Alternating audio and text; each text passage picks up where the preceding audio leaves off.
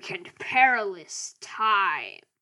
A city of the ancients is inhabited by cutelopes of the current time. Many have died searching for the city.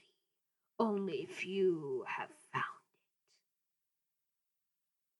it. Dun dun dun! Welcome to the Cutelopes of the Wild podcast, where we where you'll learn all about cutelopes. I'm Silas. And now on with the show.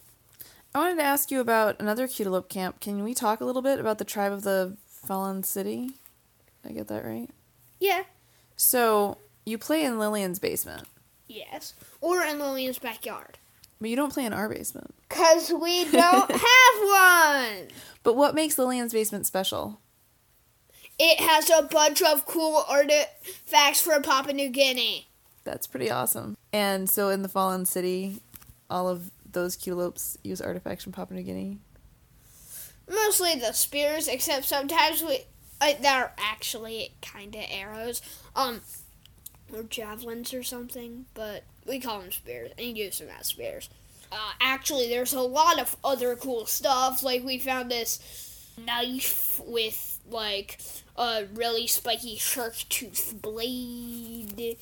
And oh, we found some spears that were originally used for killing humans, and spears that were originally used for killing animals. The coolest ones are the ones that are for killing humans. Which tribe do you play when you're at Rue's house? Well, I've never actually played Cutelopes there because the camp is so hard to get into. It's all just this one big bush, and you have to like get through this wall of thorns, and there's all these logs that you can trip on, and it's just like entirely leaves and sticks everywhere you could see, and it's like impossible to get in, but somehow. A bunch of people have managed to get in. Maybe there's a passage. Maybe you have, or maybe there's a password, like a secret magic password. No, I, I've looked in. There is not a password or a passage. People just like have to kind of crawl over it. There's like walls of like super sharp thorns. Hmm. Do you do you have a list of like potential tribe names? Oh, no, I saw some. Can you tell me like what you think would be good tribe names, or what makes a tribe name a good tribe name? Usually has a little bit of stuff about the tribe. Stuff about the tribe. Well, not really. Just kind of. You mean like how the tribe of the angry hat has? They all wear hats. Yeah. What about the tribe of the fallen city? Where's the city? Or is it just peop- is it just cutelopes that tend to fall over a lot? No, no, the tribe of the fallen city. It's supposed to be in like the ruins of a metal folk settlement Oh, from like thousands of years ago. I thought that the metal folk never went to Azaria. Remember they do in Rise of Shadows. Oh, I see. I'm in a different place in the timeline. Okay. Yeah, And, this uh, is present. So. Are there fat baboons in the tribe of the fat baboon? Yes, they do use baboons as spies. Oh, that's cool.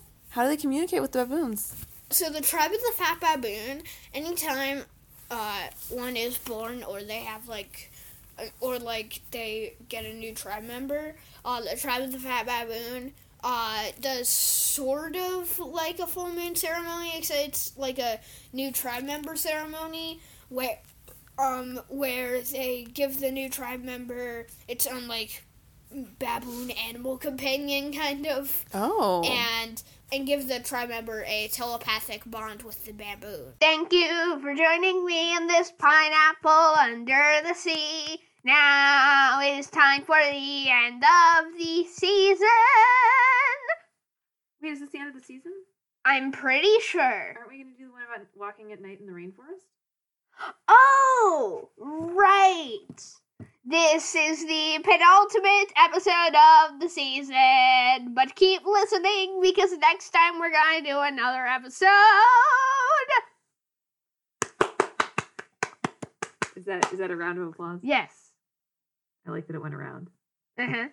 Thanks for joining us. We'd love to hear about your Cutelope adventures. For maps, pictures, and special features, or to send us a message, check out our Facebook page at facebook.com slash cutelopes.